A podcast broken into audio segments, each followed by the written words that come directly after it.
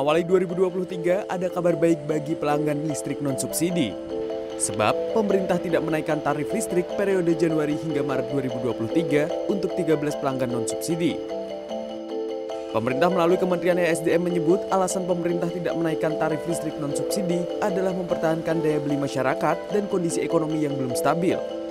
Hal ini tercantum dalam Peraturan Menteri E S D M Nomor dua puluh delapan Tahun dua ribu enam belas tentang tarif tenaga listrik yang disediakan P T P L N sebagaimana telah diubah terakhir dengan Permen E S D M Nomor tiga Tahun dua ribu dua puluh dua.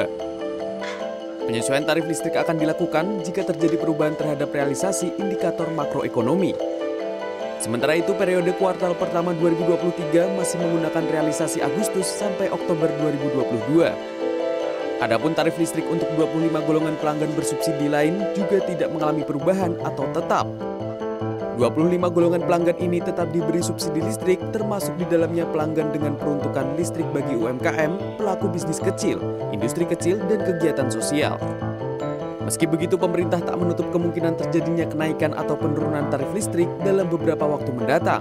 Hal itu bergantung pada indikator tadi dan kondisi di tengah masyarakat. Kementerian E S D M mendorong P L N terus berupaya melakukan langkah efisiensi operasional yang dapat menurunkan biaya pokok penyediaan tenaga listrik dan tarif tenaga listrik.